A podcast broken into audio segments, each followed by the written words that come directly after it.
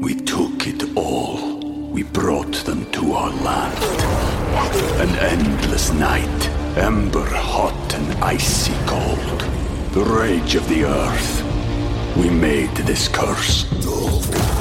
Carved it in the blood on our backs. We did not see. We could not, but she did. And in the end, What will I become? Senua's Saga. Hellblade 2. Play it now with Game Pass.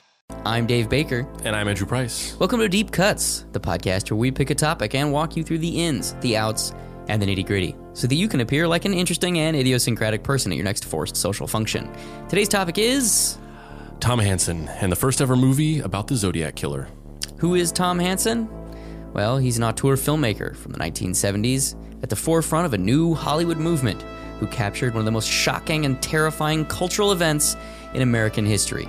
Well, actually, he was just a San Francisco pizzeria owner who, one day, out of the blue, had the crazy idea to use his shitty slap together movie about the Zodiac Killer to catch the real life, actual Zodiac Killer. The craziest thing? It almost worked.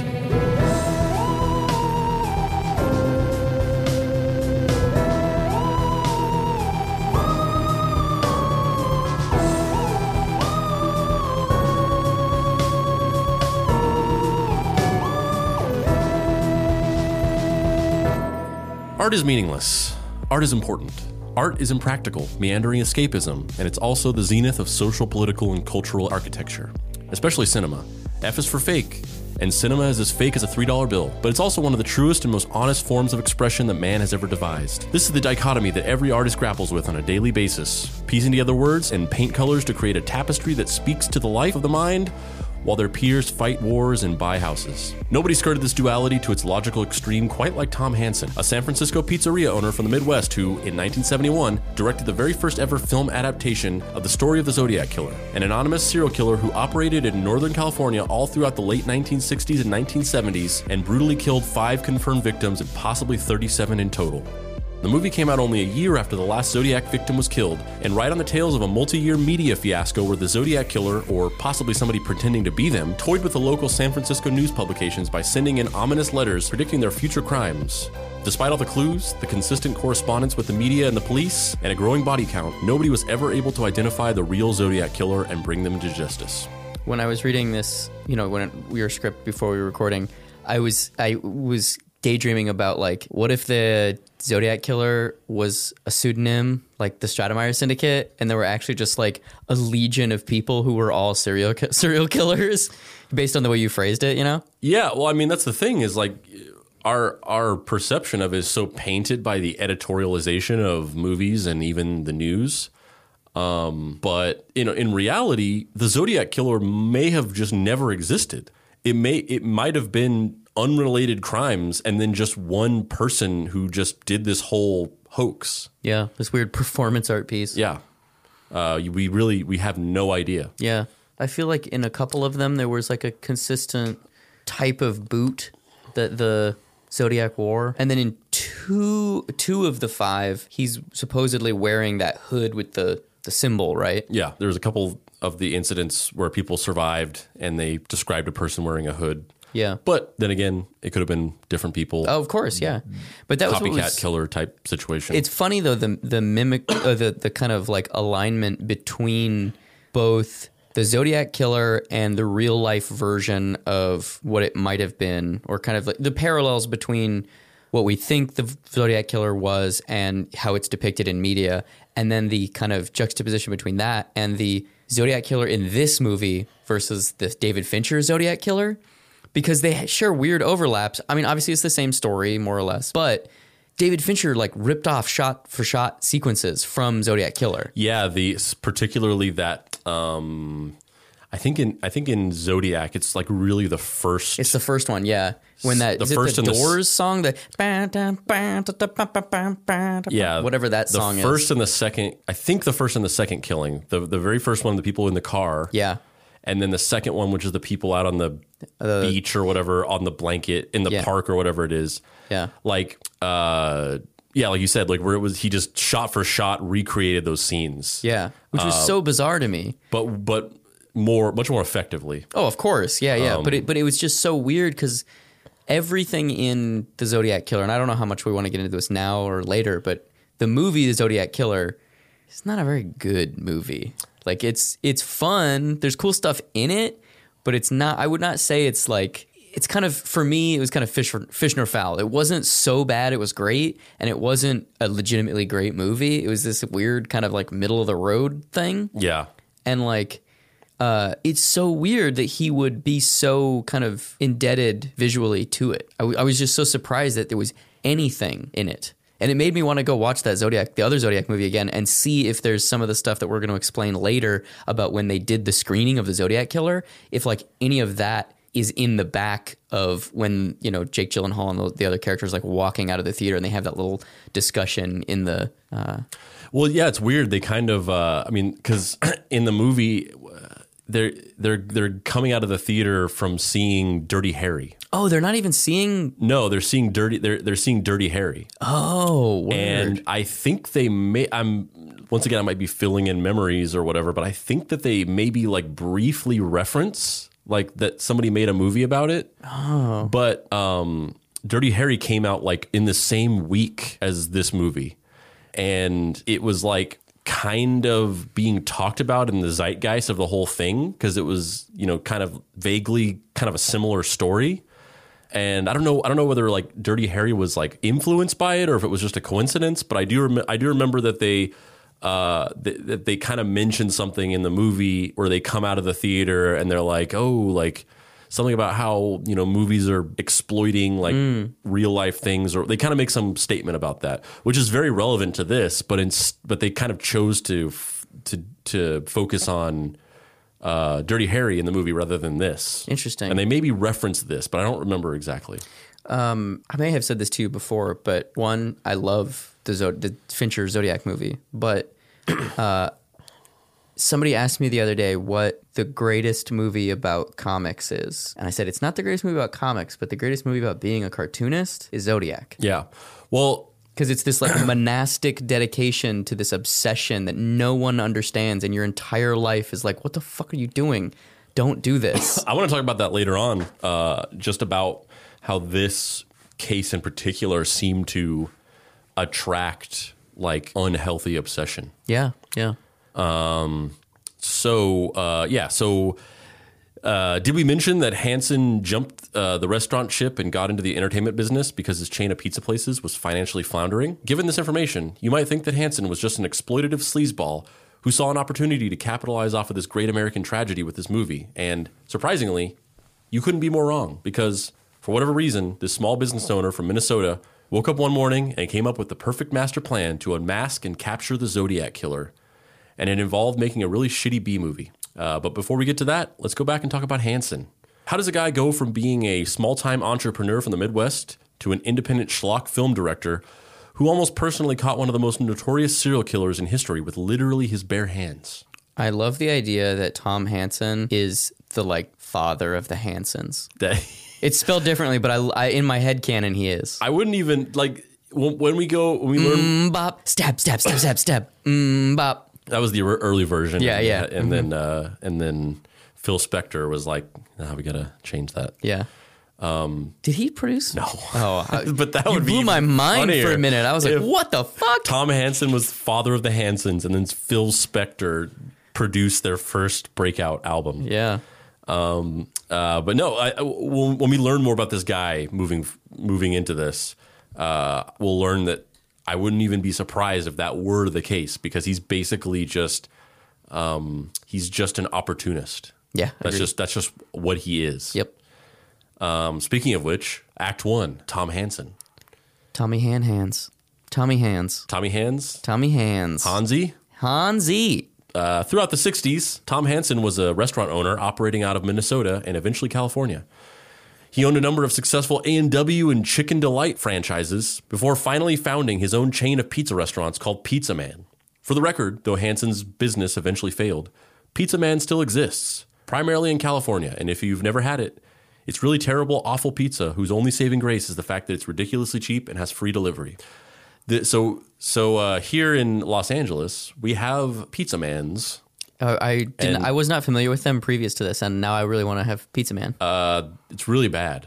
the, whenever I first moved to LA, we would get uh, we would get Pizza Man a lot um, because there was a couple, we lived in North Hollywood and there's a couple Pizza Mans in North Hollywood as well as like a couple of like cheaper pizza places, Mom and uh, Big Mama and Papa's Pizzeria. There's a place in North Hollywood called Lenzini's, and they're all cat. They're all uh, notable for having free delivery and being like dirt cheap.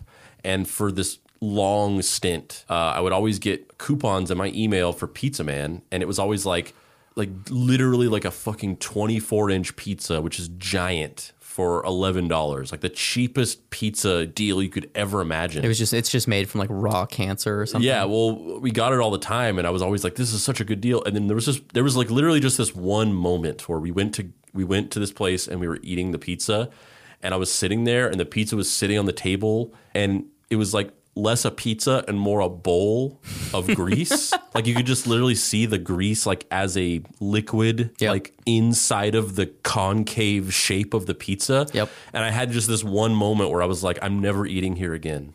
I've had that before. It's so Yeah. bad Yeah, yeah. but it's like ridiculously cheap and the and the delivery's free. Yeah, because at a certain point you just kind of like weigh like you weigh your health against your bank account. Yeah. And you're just like, well, this is I need to eat something to survive, so fuck it. But uh, very very appropriately before that galvanizing moment, there was one night where we went to Pizza Man to get food, and as we walked in, basically what happened was Tom so- Hansen was there. Tom Hansen was there Dressed as the Zodiac Killer. I mean- but a pizza themed Zodiac Killer. if Tom Hansen was there, he would have wanted to make a movie about this. We we walked into the Pizza Man, and basically what happened was these guys told us that somebody had ordered um, six seventy dollars worth of food, but then they got they got killed. Like somebody there was like Like they were somebody murdered? shot them, What? and they were just like, we have all this food, and they sold it to us for fifteen dollars. That's And we What? we, yeah, like they were like I mean, obviously I'm taking the word of these guys, but they were like, yeah, we had this food had been ordered and then like they like never they like we drove out to deliver it to them and when, when they got there there was like police around the place and like there was ambulances and they were like wheeling somebody out and like we kind of asked what happened and they said that there some there was some kind of altercation and somebody got shot. So we just brought the food back we have all this food and we had just happened to walk in and it was $70 worth of food. It was this huge meal and they sold it to us for $15 wow. and we just ate this and we called it our we called it the murder meal uh and uh it was and then you guys have been haunted ever Yes. since.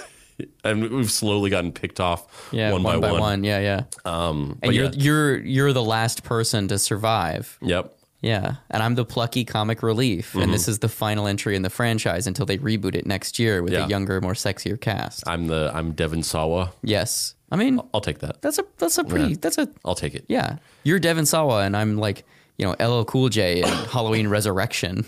That's Busta Rhymes Oh shit, H2O, H2O. Sorry, my Yeah. bad. Yeah, So, in the late 60s, Hansen relocated to San Francisco, California to operate his pizza chain, but things ended up going south really quickly for his pie flipping aspirations. I went into Pizza Man on a wing and a prayer. It was a good little franchise, too. I was advertising on TV. I had 60 or 70 of those goddamn places. And I was supposed to get like $8 million from the underwriter in New York, a guy named Graham Loving. But eventually, he went down the toilet because he went broke, and I lost everything. I was going to go down the tubes with Pizza Man. I thought, well, on the way down, I'll make some pictures. And uh, you know, uh, it's it's to be noted that like most of this story comes from a couple interviews with Tom Hansen that you have to kind of dig to find. And uh, you know, so, so much of this is co- corroborated fact. Um, he did in fact make this movie. You watched Yeah, it. yeah. yeah. He did in fact screen it at this uh, theater in San Francisco. He did in fact execute this plan to try to capture the Zodiac killer using this movie screening. Uh, but a lot of these other little details are really like we just kind of have to take Tom Hansen's word for it. Which is some kayfabe ass bullshit, which is like, are we really going to believe this Yahoo? Yeah, and as we'll as we'll learn later down the road, more and more, uh, like I said before, Tom Hansen, he's a pure opportunist, and you really never, kind of similar to the Sophia Stewart episode, but maybe a little less crazy.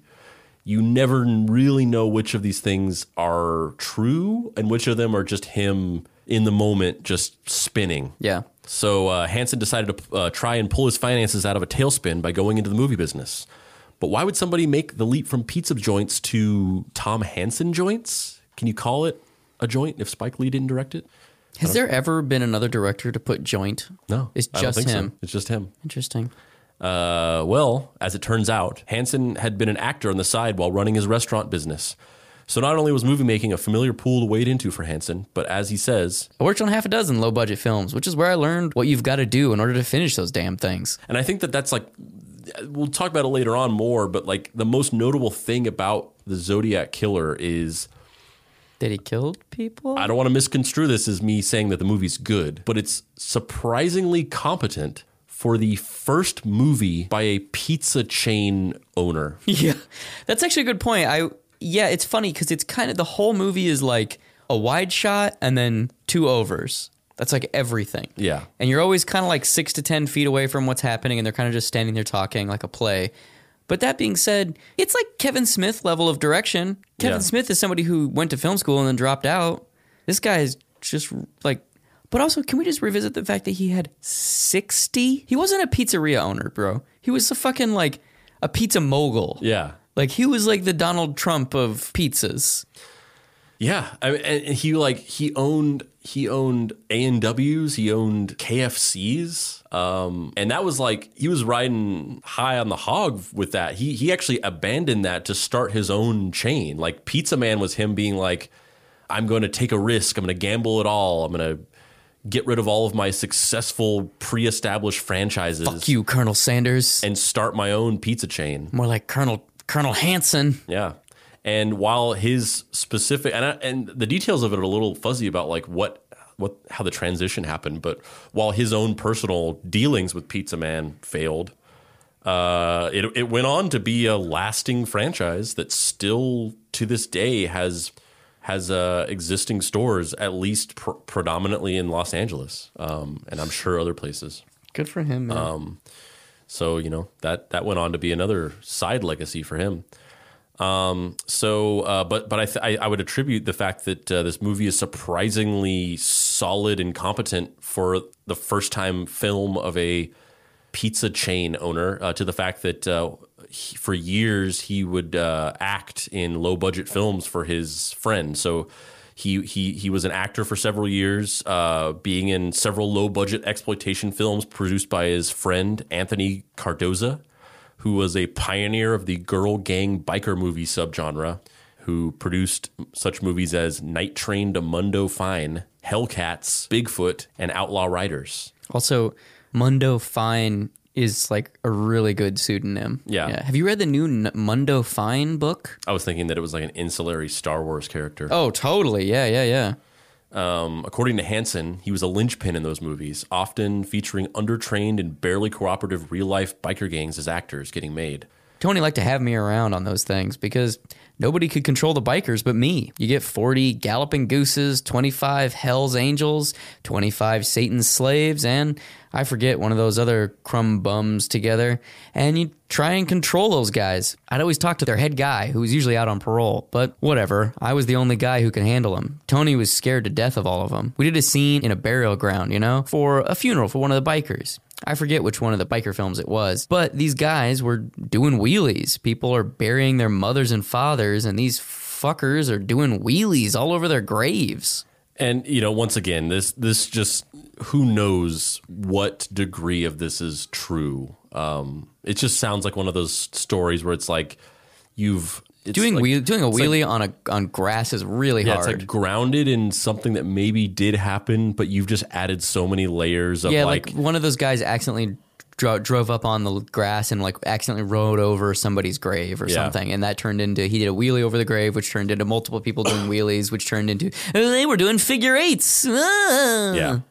Uh, he even considered making his own girl biker gang movie before deciding on tackling the Zodiac Killer. I had a script called Revolt of the Mamas that I wanted to do, which was about a female biker gang. I was gonna have them kick the shit out of the other biker gang because I got to know a lot of those gangs doing Tony's movies. I had an office over on the old studio where they used to shoot the Charlie Chaplin films. I forget what the hell it was called. Raquel Welch was in the office next to mine, so I got to know her a little bit. I would run casting calls for gals with bikes, and I'd have them do a couple spins around the lot. One of the gals came in and had Deep Throat on her resume. I was a little naive at the time, so the film must not have been out yet. I said, Oh, you did some medical film. She said, Oh, yeah, right, and laughed. I thought, At least she's got some kind of background. She couldn't ride with shit, though. But it wasn't in the cards for Hansen to make Revolt of the Mamas, though we do wish that a female biker gang movie starring porn stars shot on the same set as iconic Charlie Chaplin films and possibly influenced in some way by Hansen's jaunty chats with Raquel Welch existed. Uh, and I just, I'm going to go back to this probably a lot, but how much of that is true, I don't know. I don't believe that for a second that he shared an office. I don't think he had an office on any lot. What does that mean?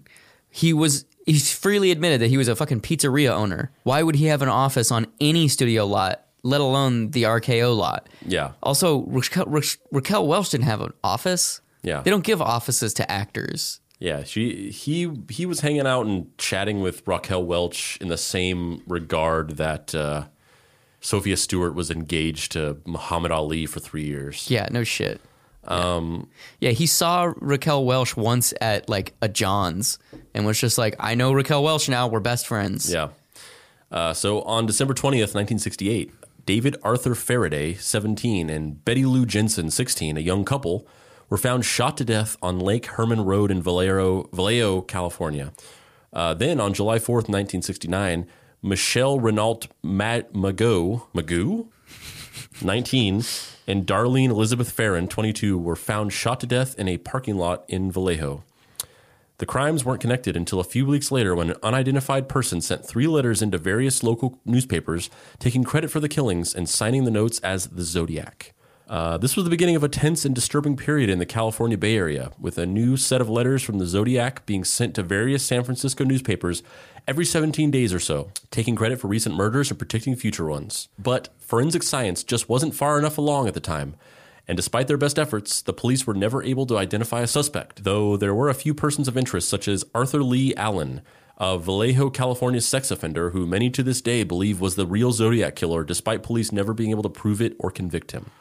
In the in the Fincher movie, he's the one that they end up saying was the Zodiac. Right? Yeah, they they highly editorialize that he is the one that Yeah. you know, they never quite get him, yeah. but he gives a little bit of a wink and a nod, and you kind of like in some of the scenes where there's a near miss where he like when he's he they kind of see him in the shadows. They have that actor playing him, Mm. and it just heavily uh, it heavily um, uh, suggests that he was the real killer. Gotcha. Uh, and he's played by that actor. I forget his name, but he was like Uh, Drew Carey show brother. Yeah. yeah, the Yeah, the he's been in a bunch of stuff. The guy who's in uh, Fargo, the Yep. her husband. Yep. He's been in a, a ton of stuff.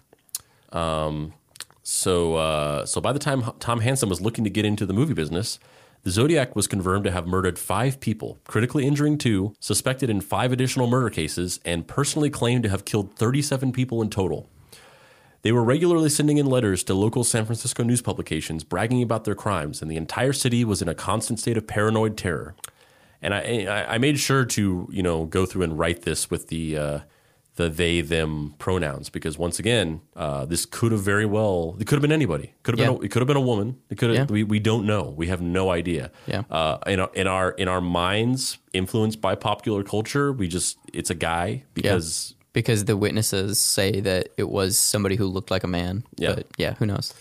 and I think that and then that detail is important. I think because you know I think the overall theme of this is really just like misdirection and smoke and mirrors. Yeah. uh, that's that's just that's just something that runs through both the Zodiac killer as well as this movie and what happened around this movie uh, in a really fascinating way, where it kind of there's like parallels between the two uh, that were happening simultaneously. Yeah. Um, so at the time, new details about the Zodiac case were probably as ubiquitous to people living in San Francisco as the constant updates about political current affairs are now. So it's no surprise that the idea popped into Hansen's mind one day that he might have a good chance of breaking into movie making if he became the first person to make a feature film about the murders. He scraped together thirteen thousand for a budget, which, you know, watching this movie, it's like, man, I, not that this movie is like some huge fucking technical marvel, but For 13 grand. 13 grand like what they did especially like driving that car off of a cliff at the end and stuff Yeah, like yeah. they got. I mean, thirteen thousand went a, went went a ways back then. Apparently, Yeah, they spent seven thousand dollars just on the eyeglasses and fake nose. Oh, yeah. they really wanted it to be accurate. the Yeah. Groucho and that that sweet, uh, like in uh, in in in Fincher's Zodiac, it's like this really cool robe thing. Yeah. but in this, it's like a rain slicker.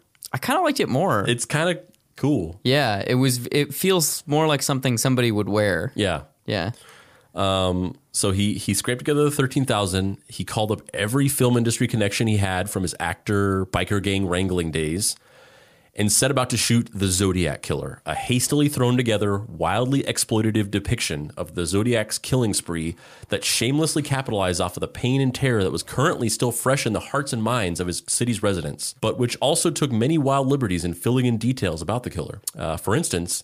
The movie depicts the Zodiac Killer as having a satanic altar in their basement, as well as having a collection of pet rabbits, both of which Hansen freely admits were completely made up so they could fill in gaps in the plot and get the movie finished as quickly as possible. And, you know, to go back to what you said about Fincher kind of like lifting shot for shot scenes from this movie whole cloth, um, that's not the only influence that this movie had on the the mythology of the Zodiac killer. Um, there, I, I forget exactly what it was, and I wish I'd written them down. But there are a couple of other um, adapt like movies about the Zodiac killer and books that actually took this detail that he had pet rabbits, and it's incorporated into other media um, about the Zodiac killer. Um, but they made it up for this. It was it was completely made up. Uh, and that actually like bled its way into other dealings with the, so with, the, with the Zodiac. It's terrifying. It's terrifying. Yeah. Um, it's really it's really funny though. the, the it, it is just a strange detail that like the whole the the the inciting incident for him becoming the Zodiac is that he goes home. He like he's he's a he's a mailman. Yeah. and he just goes around just dealing with shitty people all day. Everyone's just kind of mean to him, and he just goes home just sort of put upon by all these assholes. And he has this huge cage with all these pet rabbits, and he comes home and he's like, "Well, at least I got my rabbits." And then he comes home and finds that one of the rabbits died, and it was his favorite. And he's like, "Why do terrible people get to live when you die?" And then he like buries him, and then that's what that's what makes him become the Zodiac. And that's what was so weird when I was watching the movie. I was like, I don't, I can't quite tell if this is supposed to be played for comedy or if this is like super creepy and this is the Zodiac killer. Because at the beginning of the movie, it's kind of clumsy and there's like multiple characters that may or may not be the Zodiac, sort of, but it's very apparent who the Zodiac is because we've seen the person. yeah, But like, I was so befuddled by that where I was like, is this supposed to be his origin? Or is this supposed to be like, it's supposed to be really an emotional scene, but this actor can't carry it? Like, what the fuck is, what is this? Yeah, I mean, the actor definitely can't carry it. I think I, I- think the movie is supposed to be. I think if you if you asked the eternal flim flam artist Tom Hansen in retrospect if uh, the movie was supposed to be a little tongue in cheek, he'd probably say hundred percent it was. We were going for like a comedic thing, but I don't think that that's true. I, not that I think Tom Hansen was like really just like thought this was great and as they were making it he was like thinking that this was great acting and a great uh, depiction of this tragedy. Uh, i think he was just trying to slap together a movie for reasons that we will discuss. Um, but i do think that there were i think it was supposed to be serious. I think that it was supposed to be creepy and dark and and serious and the guy just Couldn't is- do it at all. not a very good actor. And um and yeah they, they go after these they they just go off on these weird little um uh it's it's interesting the the way that they chose to tell the story. And part of it is that they were just trying to rush to get it done. So they were just like kind of slapping like just filling in holes so that they could have enough material to make a feature length movie with. Um but it's just weird that the the choices that they made in telling the story and how they tried to like set up this like almost like a character study of a couple different characters and how men like men like the movie is like men like struggling to cope with like being men in a modern society where like everything's changing and like you know like women are being you know given more autonomy and they're not just relegated to being like housewives anymore and then like you know, divorce is becoming a thing, which like you know in the '70s, it, divorce exploded uh, and it became this huge thing. Uh, and and like the divorce rates just skyrocketed in that time. I think because some kind of change to the law or something um, about getting divorced. And this movie is kind of like has that in it, Yeah. and and like you can't. And then there's also like it's like that, and then there's also just all this like homophobic stuff It's and so it's just like homophobic. and it's like it's like dudes just struggling with their role in society now that like they're you know like like the the idea of like ma- of like classical masculinity is being challenged and you know as as you watch it you you kind of it's like confusing where you're like is this are they attempting to provide some kind of commentary on this and like depicting these characters as having these issues or or is or is Tom Hanson just struggling with this and like every character is Tom Hanson? Yeah, and it's like it's like weird because there there's moments where like like there's this there's this scene where it's like the beginning of the movie where the guy who's like this side character who's a friend of the Zodiac killer who like it's weird because it's almost like a red herring of like making you think that he's the Zodiac killer, but like you already know that it's the other guy, so it's not a red herring at all. Yeah. Um, there's like no dramatic tension to it at all because you just know that it's the other guy. Yeah. Um, but he he walks. He's talking to this other guy, and he's like, "Yeah, uh, that bitch won't let me see my kid." And then the other person's like, "Oh, don't call her a bitch. Like, uh, you know, she's the mother of your children." It's like so. It's like slightly progressive a little bit, and then like immediately just like uh, he's like, "Yeah, well, she's a fucking whore." And like it's just like it's like this so weird, weird, yeah. c- confusing mixed messaging. and nothing yeah and it's it's kind of what you were saying of like it's surprising that it is put together as well as it is but it's also very surprising how inept it is in other areas where like the staging of stuff you can tell what's happening it's not well directed but it's not piss poor directed either but the, the it really struggles in just kind of like it's almost not a movie you know what i mean like Yeah. it's just like people milling around being angry and scared and there's a serial killer where somebody dies every x amount of time like it's like a really really clumsy friday the 13th movie Yeah, and it's like it's weird how you know people talk about a lot today about like you know movie like the, you know the Joker that came out and it's like dealing with like white male rage in a in a world that's like changing around them. Um, and it's just it like this movie kind of has similar themes to it. Yeah. and it's just it's just it's funny how these things just are always happening. Yeah, It's- cyclical, yeah, yeah. everyone acts like things are like so much worse now or things have gotten so bad or changed so much and it's like no th- these things are just always happening you just it just is dependent on how much cultural import we give them Yeah. in, in, at any given time um but yeah the, the, there's just a weird thing that's like weirdly shoehorned into it that's something to do with these men being driven to anger rage murder by an ever-changing world where the traditional ideas of masculinity are being challenged. And i don't like i said i don't and like you said i don't know if those were purposeful things that were trying to be talked about or if they were just weird subconscious demons that were just that kind of worked them themselves into the script for the movie they are 100% tom hanson being a shitty fucking dude and like every character is a mouthpiece for tom hanson like 100% Yeah. I mean, even if they, even if it was purposeful, like quote unquote commentary, it's like really bad and, Yeah. and like clumsy and doesn't make any sense. yeah Um, but yeah, it's, it, it, is deeply sexist, deeply homophobic. Yeah. So, uh, the movie starred an unknown actor, Hal Reed, as the Zodiac and was shot and edited in only a few short weeks. And while the movie was mostly stapled together for a few thousand bucks by a bunch of seat of their pants amateur wackos with reckless abandon, Hanson did actually arrange to meet on a few occasions with Paul Avery, a paranoid San Francisco journalist who briefly became a target of threats by the Zodiac in his ominous letters, and was portrayed by Robert Downey Jr. in the 2007 David Fincher directed film Zodiac uh, to do some consulting for the details of the film. The level of irresponsibility of of uh, of Paul Avery that uh, at the beginning of this movie, there's like a there's an opening title card that's like the events in this movie, while shocking, are true to life and are meant to depict a real event and the you know the the the real life effects that something like this can have on a society. And it was like this letter that Paul Avery wrote, or maybe not even wrote, but just allowed to have his name attached to. Yeah, there's no way he wrote it. It's Yeah. the- he was- Tom Hanson showed him a piece of paper that said, "This is what I'm going to put your name on," and he was like, "Okay, just give me another rum."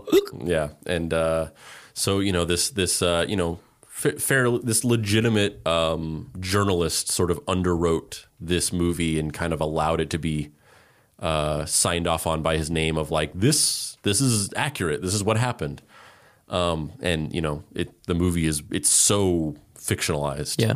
to the point of uh, you know not even it's it's just it's mostly other than like basically like the the killings themselves of like what happened or and not even all the killings 'cause there's Yeah, a bunch of like there's only like two. there's a bunch of random killings that he does that are not real that didn't happen uh, but like the, Like the one where he like stop stomps on the hood of the car with that old woman, uh, like killed by the engine. Heat. that was that was kind of cool I That was like- I so crazy. Uh, but those ones are all just totally made up. But then, o- other than like the or were they? the two or three real documented things that they kind of depicted, everything about this movie is just made up. yeah, it's bullshit. Um, uh, down to the fact that this character that I was just talking about, uh, who's like the friend, uh, who's like almost like this weird red herring. He he just like is he's just an angry man who is like mad at his ex wife because Don't touch the hair. she won't let him see Don't touch the hair. daughter and then he like wears a hairpiece and then he goes out and like dates like younger women and then There's like a bunch of weird stuff about him talking with somebody about how much they like to fuck girls before they're 20 years old, and then once Oh, they're 20, yeah. then they what the fuck Yeah. was that that old man yeah, so gross. he j- and it's just it's just the conversation just comes out of nowhere he's like yeah i went out on the town with this girl and we had a good time and he's like well was she over 20 and he's like i don't, I don't know. And he's like you got to get them before they're over 20 because that's when they when it all goes to hell it's like what the fuck is happening isn't this a movie about the zodiac like what Yeah. why are we what, what the hell is this Yep. uh, however, upon watching the Zodiac Killer, it immediately becomes very clear that either Avery did not provide very accurate accounts of the events, or Hanson decided to disregard whatever Avery told him and craft his own narrative, one that involves fluffy bunnies. Here is the we've we've touched on a few parts of it, but here's the synopsis for the Zodiac Killer. The film follows the killer, whose identity as the Zodiac is not revealed until the end of the first act of the film. A friend, Grover, a drunk toupee wearing truck driver who is divorced from his wife and in financial trouble uh, from said divorce. As they meet and go through their normal day, Grover eventually has a nervous breakdown due to uh, the upheaval of his life and that's caused by this divorce, as he's denied the right to visit his daughter when he makes a surprise visit to his ex wife's house. Taking his daughter hostage, the police are called, and uh, as he tries to escape, Grover sees the day's paper laying on the front steps announcing another murder by the Zodiac Killer. In a fit of madness, he declares himself the Zodiac Killer and lets the girl go in order to flee. The police shoot him dead as he falls at a nearby pool. Um, the that scene was so weird to me. Like it like escalates super quick. He just sees the thing that says Zodiac and starts screaming. Yeah, I'm the why did Zodiac. he do I'm the? Zodiac. Why? Yeah, yeah. I don't. made it no no sense. makes no sense. And also, The like, only way it would make sense dramatically is if you were being misdirected to think he was the Zodiac Killer. or if that you needed the police to stop looking for the Zodiac for some reason, but they just don't ever acknowledge it. No. it, it doesn't play in any. And the next scene is him calling and telling them that he wasn't the real one. yeah, So it's just it, it didn't. There was nothing. Yeah. no- nothing. It was a pointless scene. Mm-hmm. Slash, that whole character was pointless. yeah, and also like makes you grind your teeth the whole time. Yeah. because there's like no redeeming characteristics. Yeah, he's not just- that there needs to be, but like he specifically is like the most homophobic, the most sexist, the most misogynist, and he's in like 20 minutes of the movie, but he's all of those 20 minutes. Yeah. Like it feels like they couldn't get the rest of the cast for like three of the days that they were shooting, so they're like, "Fuck it, George." You're the protagonist now. We're gonna make this this part of the movie. You're gonna be the star. Fuck it. Just say some stuff. Yeah, just say how much you hate women and Yeah. hate gay people. Yeah, how much you want to kill everybody. and then we'll misdirect that you're the you're the Zodiac killer, even though we've seen the Zodiac killer and he's a tall, thin man, and you're a short, fat man. Mm-hmm. It's fine. It's fine. The second act of the film follows the real Zodiac killer, who the film positions as having a day job as a put upon postal carrier. The death of this friend causes him to phone the police and announce that the man was killed. The man that was killed was not the Zodiac killer. Then he goes on a major killing spree, culminating him in him murdering a pair of lovers in the park.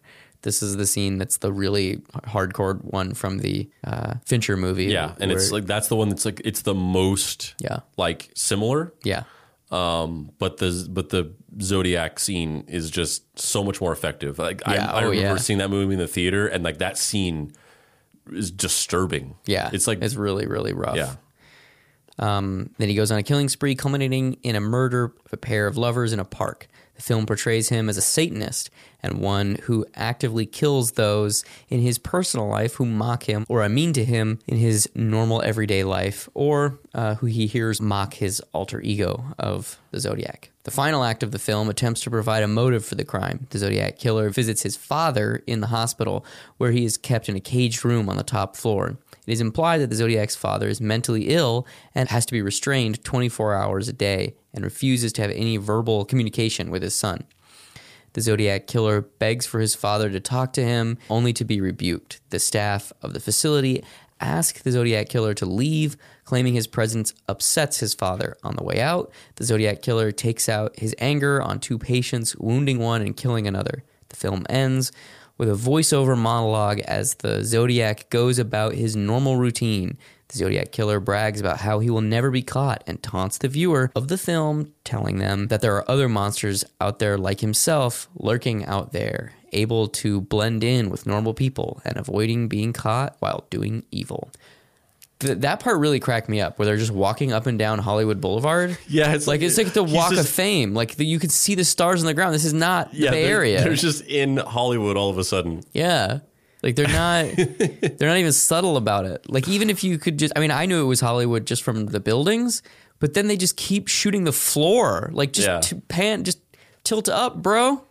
Yeah, so uh, so you know, uh, Paul Avery earned his consulting fee, which was probably Hanson paying for his uh, another whiskey at whatever diner they met at, or just giving him a two for one coupon to Pizza Man. Hanson was eventually able to get a distribution deal for the Zodiac Killer, but more importantly, before that ever happened, he four walled a week long screening engagement of the film at San Francisco's historic RKO Theater in April of 1971. Uh, Four-walling is when a movie production company or studio directly pays a movie th- uh, theater to rent one of their auditoriums for screening instead of working through a distributor to sell their movies as part of a larger package to theaters nationwide, which is how it usually works. Uh, the company and the theater decide on what percentage of ticket sales each gets from the screening. Uh, and this is sort of uh, more recently, this is kind of like a popular thing uh, because a lot of movies will sort of do like a day and date um, streaming package where they'll release a movie in theaters, but then also it'll be available to rent or like on Amazon or something like that. And uh, theaters really don't like that because they think like nobody's going to come if they can just watch it at home. So they force uh, those studios or distributors to uh, four wall the screening. So they have to pay for every individual screening as opposed to like selling that movie into distribution through a bigger package, uh, just so they can hedge their bets and make sure that they um, are at least getting some, at least that that amount of time that the movie's being screened is covered uh, bare minimum in case nobody shows up. So why are we going so in the weeds on movie theater business practices? Well, partly because we're huge nerds about this kind of shit, but also because this four walled movie theater screening engagement of the Zodiac Killer and what Hanson was able to get away with is the craziest, most unbelievable part of the story. While the Zodiac Killer will go down in history as a pretty decent serial killer exploitation flick that took heavy liberties with the true story and was kind of low key pretty insensitive to be made at the time and place it was made, the events that took place at these movie screenings at the RKO Theater are easily a more interesting and fascinating story than the Zodiac Killer itself, and will go down in history as one of the craziest harebrained schemes ever concocted. Tom Hanson was about to hatch an insane plan to lure the real, actual, non fictional, we're seriously dragging out these adjectives to really try and drive home how crazy and audacious this plan was, true blue Zodiac Killer, to one of these movie screenings and capture him without the help of the police.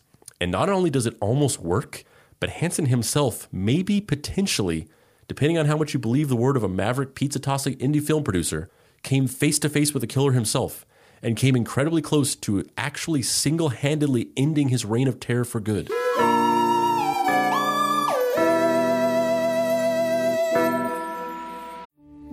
We took it all. We brought them to our land. An endless night, ember hot and icy cold. The rage of the earth. We made this curse. Carved it in the blood on our backs. We did not see. We could not, but she did. And in the end, What will I become? Senua's Saga. Hellblade 2. Play it now with Game Pass.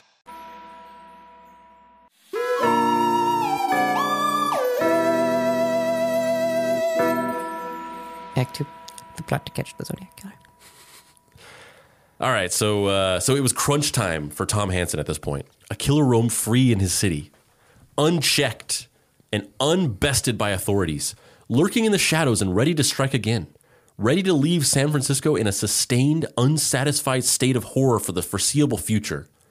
The sanctity of his adopted stomping grounds was at stake, and it seemed like nobody else was going to be able to fix it. But Hanson had a plan, a foolproof plan, a plan that relied on Hanson's understanding of the human psychopathic mind, an understanding he'd gained and honed throughout years of talking down crazed biker gangs and navigating the cutthroat world of the chain restaurant business. He'd slapped together a movie in a few weeks for the sole purpose of serving as bait for a plan to catch the Zodiac Killer. But how was he going to do that? And what even, what the fuck? Well, it was simple, and it hinged on a few key details. Number one, Hanson figured that anybody who regularly mailed letters to the media bragging about their crimes and taunting the police about failing to catch them had to be a bona fide narcissist. Somebody so self obsessed that they'd walk blindly into a trap if you could figure out how to appeal to and exploit their sheer self absorption. Number two, Hanson had noted that in one of the Zodiac's letters, they'd referenced the 1934 film The Most Dangerous Game, meaning they were an appreciator of cinema. Number three, the Zodiac had regularly been mailing letters to local San Francisco publications for the past six months. So they had to be living in or very near the city. The way Hanson saw it, if he screened a movie about the Zodiac and advertised it in all the local papers, TV, and radio stations, the real Zodiac wouldn't be able to resist showing up to see a movie about themselves and sit anonymously in a crowded theater surrounded by unsuspecting people who had no idea the killer was amongst them. It'd be the wet dream of any murderous sociopath in existence. Some say that the only way to beat the devil at a game of chess is to stick a mirror in the room so he can't stop staring at himself. To Hanson, and we have to admit the logic is pretty fucking solid. It was a sure bet that the actual Zodiac would be showing up to at least one of these screenings. The only question would be how they would identify the killer amongst the crowd of people, and moreover, what they would do with them once they identified them. That's where the plan came into play. Did did you did you know about this? I did not. No, I I knew that this movie had existed, but I'd never seen it, and I had no fucking idea that they did this, and especially learning about how kind of DIY it is, and the fact that there's a refrigerator involved is it's just it sounds like something from like a, a sketch or something. Like it doesn't sound real. Yeah, I mean, number one, it's one of those things where you read it and you're like, how did I never hear about this? How the fuck isn't this like just a common part of historical vernacular? Um, and number two, like you said, the way that the plan is concocted is like simult and I'm, I'm going to kind of say this again in a second, but it's simultaneously genius and like stupid. Where it's like he really thought through every little detail of like what could go wrong and how they would do things in a way where it's like very inefficient. It takes a bunch of people and it's like really like uh it's really kind of like systematic in the way that it's planned. And I'm sure that there could have been a way better way of doing this if like this was actually like something that the police like a sting operation that was like thought of and concocted by like police intelligence Or, or, just something. anyone with a gun. Yeah. Uh, but it, it- the way that they tried to like plan out this thing in this really foolproof way, it's like it's like it's so funny how kind of like simultaneously ingenious and then like really cockamamie it is. Yeah. Um. So Hanson assembled a ragtag crew. Bob, I picture them. I picture them being like a dirty dozen of just hippies. yeah, that's you know, totally what it is. You got like you know you got like the big guy who's kind of gruff, but he's got a heart of gold. The skinny guy who's probably a drug addict, but he's trying to clean his act up. You know, you got the the the the the uh, the Lee Marvin character. You know, you got the, you got your Steve McQueen. You know, what a pick your action stars, but they're- it's like it's like Steve McQueen, but make him dumpy and donut filled. Yeah. I mean, Tom Hanson really wishes he was Steve McQueen. Yeah, he wants to be the Steve McQueen. Yeah. Um, so Hanson assembled a uh, ragtag crew Bob Jones and Hal Reed, two actors in the film, his brother in law, Art Porine, Ray Cantrell, the movie's screenwriter, and Ray Lynch, who, as far as I could tell, was just some guy. I love though the fact that one of them was the actor who played the Zodiac because he's such a weird dude in the movie. Yeah. it's so funny to me that he's one of the guys who's like gonna tackle the actual Zodiac Yeah. killer. And he Like, has this very, like, particular way of speaking that's yeah, like, I'm an actor. yeah, I'm acting in this film right now. yeah. God, it's so weird. Uh, they Like, you be- can't make this shit up. Like this, if you wrote this, everyone would be like, "This is fucking lame. Get out of here." yeah, but it really happened, and and it and it, it almost worked. Maybe, Or maybe it did work. maybe it did. And we'll just never know. Uh, so so they, so they would be manning the screening and all working together to coordinate a plan to catch the killer. Uh, the whole scheme centered around a drawing to win a free Kawasaki motorcycle. Hanson convinced the company to give them a free one, and they parked it right in the center of the lobby of the theater for everyone to see as they filed in to see the film. And uh, it's just, it's so funny to me that that was the idea. Yeah. Like, We'll get them. We'll give them to give a give us their their handwriting by giving them a motorcycle. Yeah. Once again, the the plan is simultaneously ingenious and also like it just hinges on so many little details of like that the not only would the Zodiac killer come to this screening, which I think is a legit line of logic. I feel like Yeah, if yeah, there yeah. was any really smart thing that uh, Tom Hanson ever did, it was this stroke of genius postmodern idea that if they made a movie about the Zodiac and screened it, he would definitely come, or Yeah. they would definitely come. Uh, but the idea that, like, on top of that, the Zodiac killer would also be like, "I'm gonna get me that Kawasaki." But it's funny too because what ends up happening is like if you believe it, kind of exactly what he was saying yeah, would happen. Yeah, I mean, I think it's like it's such a simple idea, and it's really just, of course, like, of course he would come, and of course he would do what he did if Yeah. he, if it's what really happened. Yeah, yeah. Uh, so each person who bought tickets to see the Zodiac Killer was also given a raffle ticket to be entered into a drawing. Uh, they had to fill out their names and other information and drop the ticket into a podium box next to the motorcycle. Why was this important? Well, Hanson made several photocopies of all the various letters the Zodiac had mailed into the newspapers, which were effectively handwriting samples. All they had to do was compare the handwriting on the raffle ticket to the handwriting in the Zodiac letters, and they'd catch a killer. Uh, and how you say would they be able to know which person filled out which raffle ticket?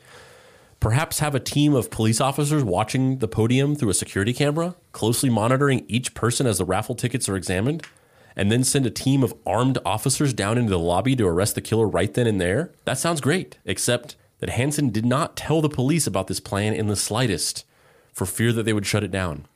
Hell, he didn't even tell the owner of the movie theater what they were planning on doing. He knew we were up to something, but he didn't know what. I think he just hoped that there was no shooting happening in the theater. He was kind of touchy. So, how then did they expect to catch the killer? Easy. The six men would work in shifts. One man would climb inside the podium stand with a flashlight. As each person dropped their raffle ticket into the box, he would examine the handwriting on the ticket in real time and compare it with the photocopies of the zodiac letters. Also, let's just reiterate that none of these people are handwriting experts, and it, they're inside of a box on their knees with a flashlight, frantically comparing letters. That's crazy. Yes. That's fucking crazy. So, what would he do if he found a match? Well, for that, Hanson and his boys wheeled a giant standing freezer unit out into the lobby to stand next to the podium. Another guy would hide in the freezer and keep an eye on the podium. If the podium guy found a handwriting match, he'd give a signal to the freezer guy who would jump out and grab the person who had just dropped a ticket into the podium. They'd then keep the killer in custody until the police arrived. Simple, right? The particular kind of genius where it sounds great when you first hear it, but if you think about it for three seconds, it suddenly sounds completely insane and stupid. But then if you think about it for maybe like 30 straight minutes, you suddenly reach a level of nirvana and realize it's the only thing that could ever possibly work. It's the only thing that makes any sense in the entire universe. Well, the screenings started happening, and Hans's plan was set into motion, but there were problems right away. Frequent rotations of the guys hiding in the podium and freezer and bathroom breaks meant the podium was left unattended for stints of time where people were able to drop their tickets in the slot with no one around to check their handwriting. One of the guys in the freezer, Ray Cantrell, the screenwriter of the movie, almost died because it wasn't properly ventilated. The theater owner was constantly suspicious of what the guys were up to, walking around questioning them and getting in the way of their covert operation. Ultimately, the plan didn't end up being as foolproof as Hanson had originally envisioned. And this is the part that really, you know, for this plan to even conceivably work, it would have to be consistent. They would have to be there for every single moment, every single person who dropped a ticket into the thing. And also, like, what happens if like two or three people drop their tickets at the same time? Yeah. like that just like the the, the logistics of this are just so asinine. But the but the fact that they had moments where people would go out of the podium and take bathroom breaks um, and things like that, and they just didn't account for that, and there was just stints of time where there was just nobody there. That's the part where, that really sticks out to me of like this crossing crossing the threshold from like a genuine attempt at catching the killer to this just being a publicity stunt because otherwise why would they have not accounted for that and why would have why would they have I mean, part of me thinks that you're right that this is not a genuine attempt to stop the serial killer. However, have you seen the movie?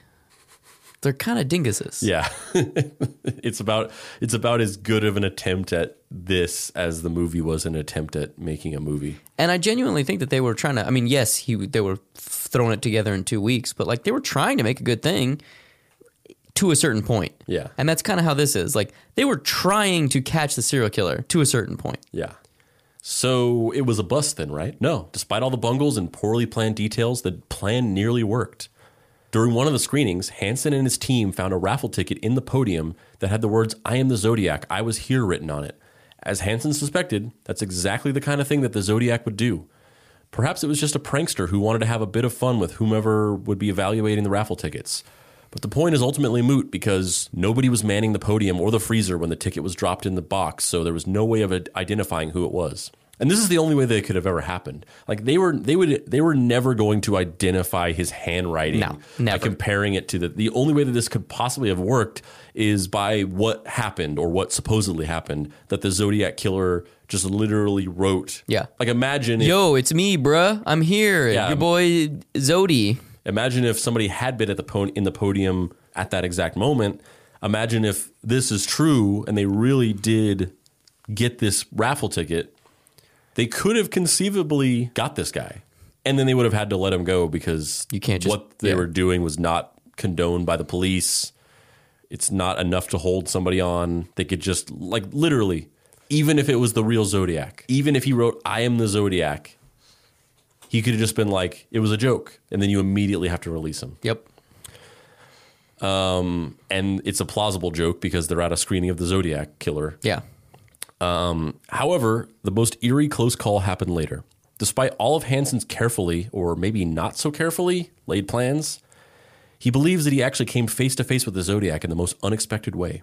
It happened when he was taking a bathroom break during one of his shifts in the podium.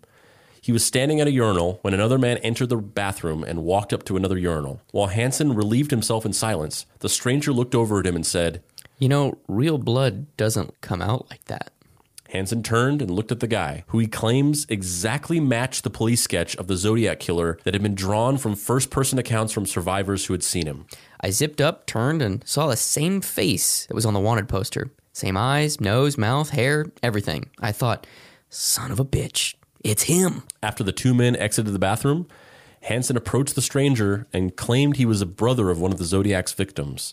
He says he did this to see if it would cause the man to break his composure in any way, but according to Hanson, the guy didn't even flinch, which is once again a little bit of like flim flammery because it's like this guy was such a stone cold maniac that I brought up one of his victims and he didn't even break, he didn't even flinch. It's like, yeah, that could have been because he wasn't the guy. Yeah. that could have just been Yeah. because he was a normal guy who had no idea what you were talking about. Yeah, who was in the theater for another movie who hadn't actually seen the. I mean, no, he just said that real blood doesn't come out that way. Never mind. But either way, it- Yeah, he, yeah. he was presenting this piece of information as like Yeah. he was that much of a fucking maniac that hearing about one of his And I victims. looked into his eyes and I saw the corpses of all of his victims. Yeah. Uh, so he led the man into an office in the theater and attempted to get the police to take him into custody. But after a few hours, it was determined that they had no legal right to hold him, and the man was allowed to leave. And that was that. The week long engagement at the theater ended, and no killer was caught. The Zodiac Killer eventually got a distribution deal and made it into more theaters, but was never quite a hit. Hanson followed up that film with another movie in 1972 called A Ton of Grass Goes to Pot, about a group of friends that plan to smuggle a ton of marijuana from Mexico to the U.S. by using a hot air balloon. It also did okay. Hanson moved back to the Midwest and tried to relaunch his restaurant chain career. The Zodiac was never caught and still remains anonymous to this day, probably long dead. The reign of terror slowly petered out as the Zodiac went dormant. No more murders, no more letters. Hanson and most of the rest of the country lost interest. But Hanson wasn't quite done with the Zodiac. Eventually, in 1974, he moved back to California and decided that he needed to continue pursuing the man he'd identified in that bathroom stall. He tracked down the guy's address, hired private investigators to stalk him, and launched a new scheme. He sent men to the alleged killer's house to tell him he'd won a sweepstakes prize, but then retract the prize at the last minute so they could take it and extract his fingerprints off of it. They didn't find any prints.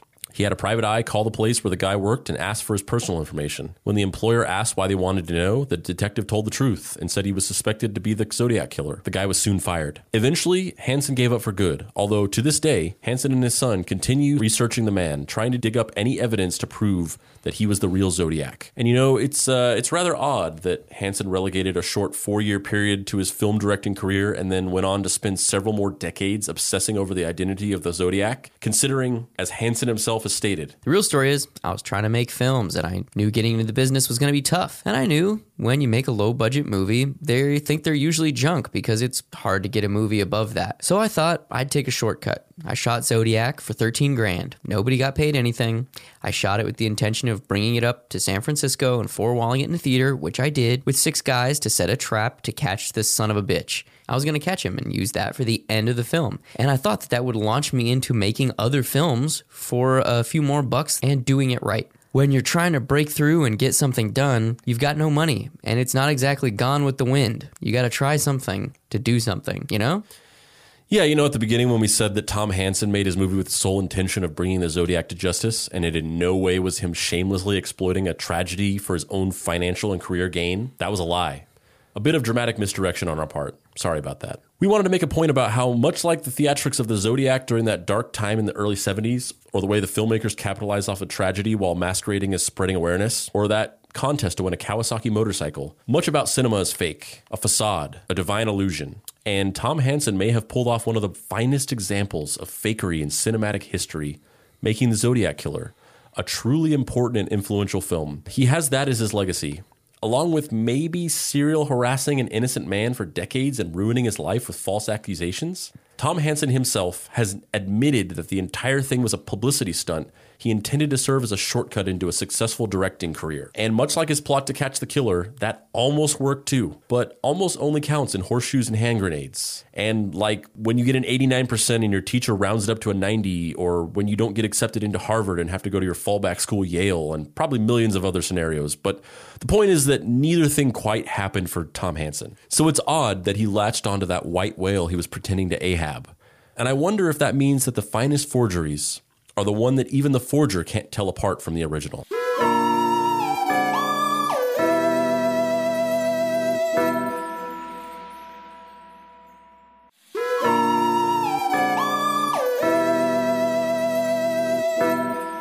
Act 3 Reflections on Fakery and Exploitation. there's a lot of weirdness tied up in this whole thing because like I said a lot of this there there are there are big details of this that are like fact corroborated they happened and then a lot of the little things the little details are just based on a couple of interviews that Tom Hanson has done.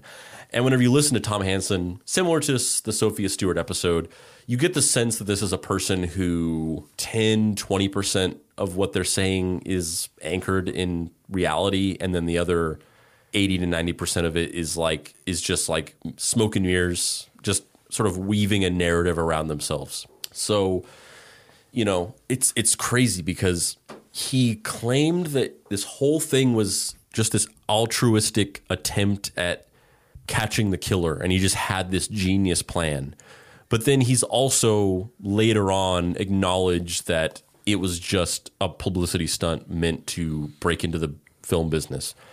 Um, but then But those things aren't also they're not necessarily mutually exclusive. Yeah. You can do both of those at the yeah, same time. But but the question is what percentage of what Yeah, it yeah, was, and and by all accounts, he sort of even though he said that it was a publicity stunt, he's like went on. You know, he didn't he didn't take off as a as a movie producer. He made two movies, and uh, but he went on to like fixate on this guy that he apparently got some kind of personal information on, where he was able to like follow him and keep tabs on him.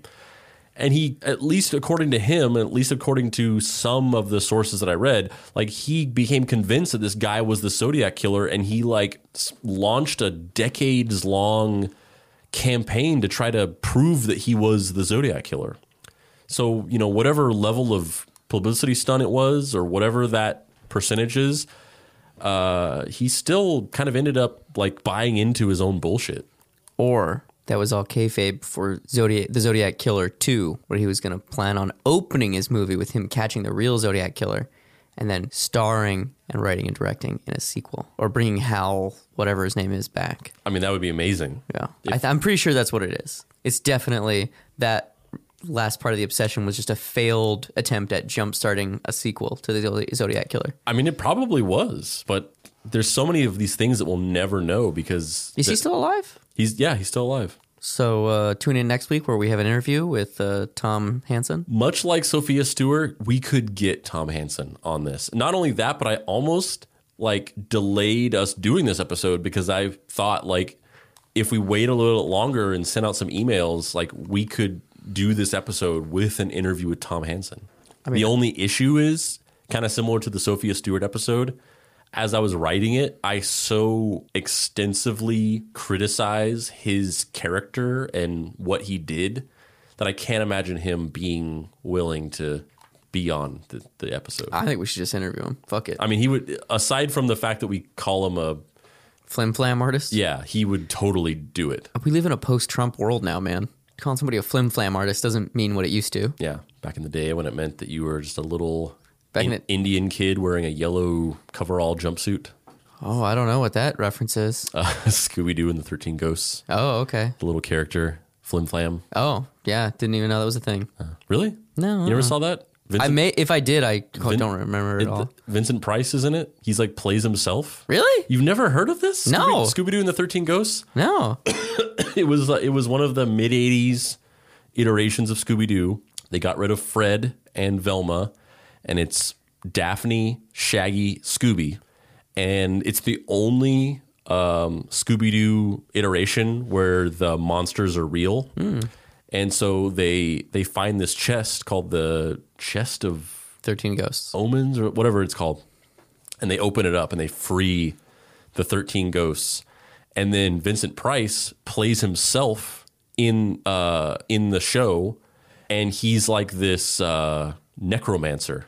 And he's like, now that you've freed them, you have to capture them all and seal them back in the chest.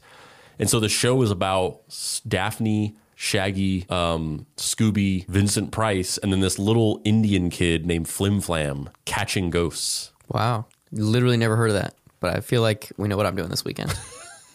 Vincent Price Necromancer? I'm That surprised. sounds up my alley. Also, Vincent Price Necromancer might be the debut single for our band. Yes, Vincent Price Necromancer. Um, yeah, it's it's it, it's this whole thing is just defined by the things that we can't know. Yeah, it's interesting because it's it's it's almost like a portrait of a man painted in negative. You know, it's almost like it's all all all of the absence of detail is what defines the shape of the narrative. It's fascinating. Yeah, I if I didn't know who this person was, I would not like the movie as much as I do. And I already don't really like it all that much. Yeah, like it's- it's, kind of fun, but it's also really weird and clumsy. And it's it's pretty. Um, if you had somebody other than Hal, whatever his name is, playing the Zodiac, I think this movie could have been great. Yeah, it's it's pretty unremarkable. Besides the sort of uh, augmented reality aspect of it. Yeah, that it yeah. was part of a live action attempt at catching a serial killer. which is fucking awesome. Yeah. It's so cool. Like, yeah, I would have rather see a movie about that. Like, I'd rather see like just security camera footage of the 14 hours that they were like hiding in the box. I wish that they had and taken. Ray Cantrell passing out in the fucking freezer. I wish that they had taken it a step further and made the movie even more like. There's a part like that, the ending part when it's like him just fucking walking around Hollywood, and then uh, he and then the voiceover of him being like, "So I'm out here. There's guys like me everywhere, and we don't care about your labels of homicidal. That stuff doesn't bother us. We just like what we do." Um, I- feel like there was some really cool idea where they could have played into the fact that the Zodiac was probably there, and then that VO could have been like throughout the movie, and it could have been from the perspective of the Zodiac in the theater, like Oh yeah, like they got this wrong. This sitting- isn't how it was in real life. yeah, sitting Yeah. anonymously amongst them. And kind of just like, and then that whole ending thing could have been him basically being like, I'm here. I could be right next to you.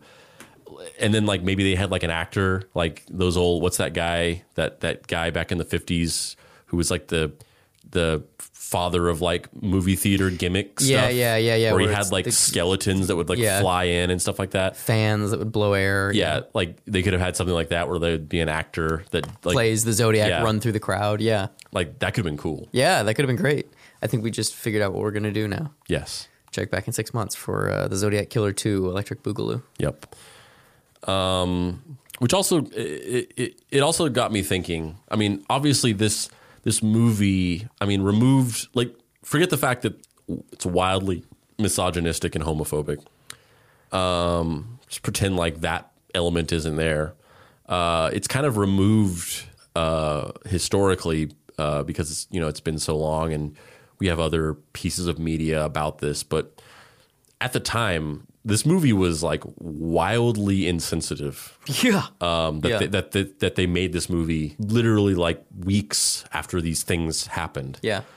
Um, it's like making a fucking like uh, you know um, any of the school shootings movie like as it was like in the news. Quick, Yeah. we got to rush out a YouTube movie about you know the insert school here shooting. Yeah.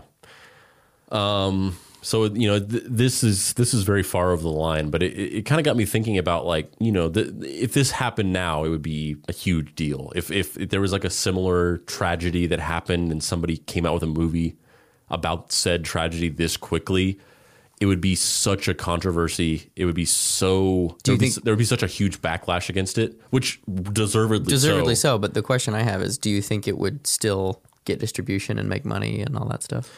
Well, I mean, kind of yes. We we know that that's true because uh, not to this expedited of a time frame, but they did uh, make that Slender Man movie that was kind of controversial because it was uh, it was based on this news story that happened where there was these two like 14 year old girls and they had clearly dealing with some kind of extreme mental illness. They became obsessed with Slender Man and got it in their heads that he was like speaking to them and used it to motivate used it as a as a motivator to attempt to murder their friend and they stabbed this girl. I think the girl survived. Um, I don't think that she died. Maybe she did. I forget exactly.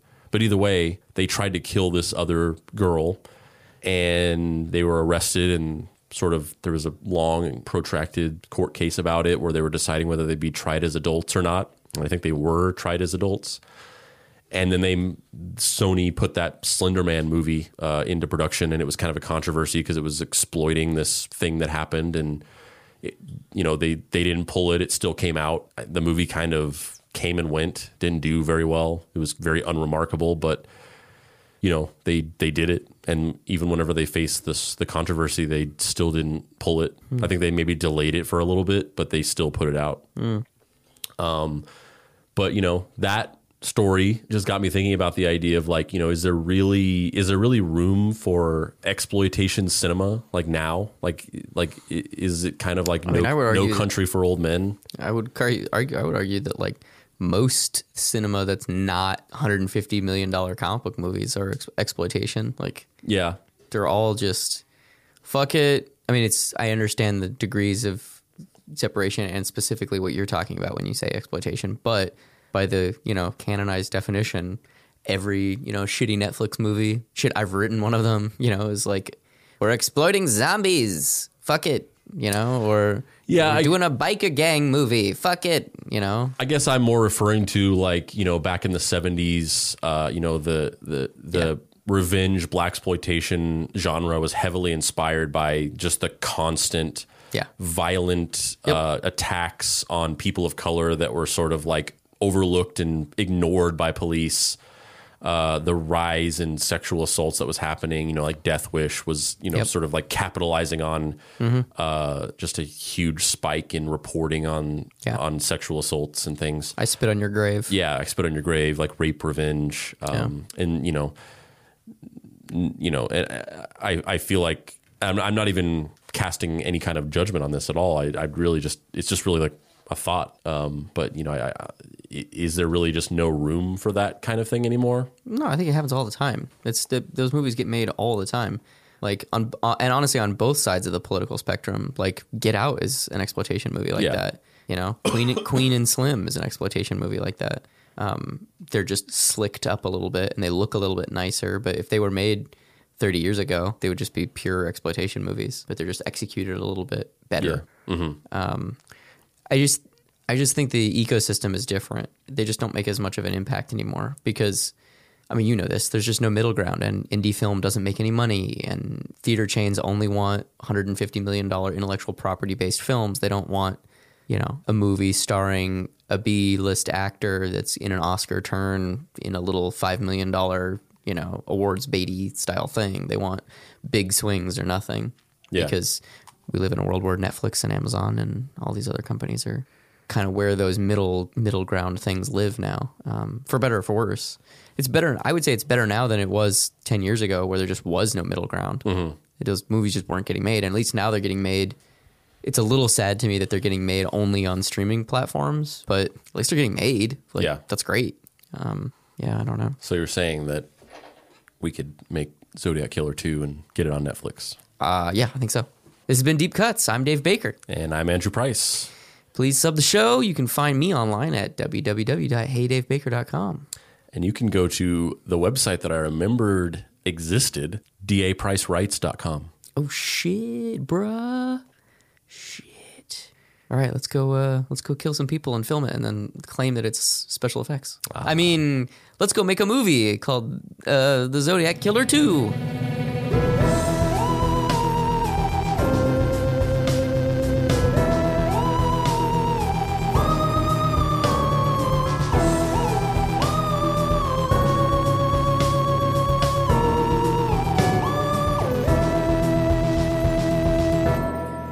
Nuts is a production by Boy Genius Media. If you'd like to find this show and others like it, please visit boygeniusmedia.com or deepcutspod.com. If you want to join in on post episode discussions, please join the Deep Cuts Podcast Facebook group. Finally, subscribe to our YouTube channel for additional video content.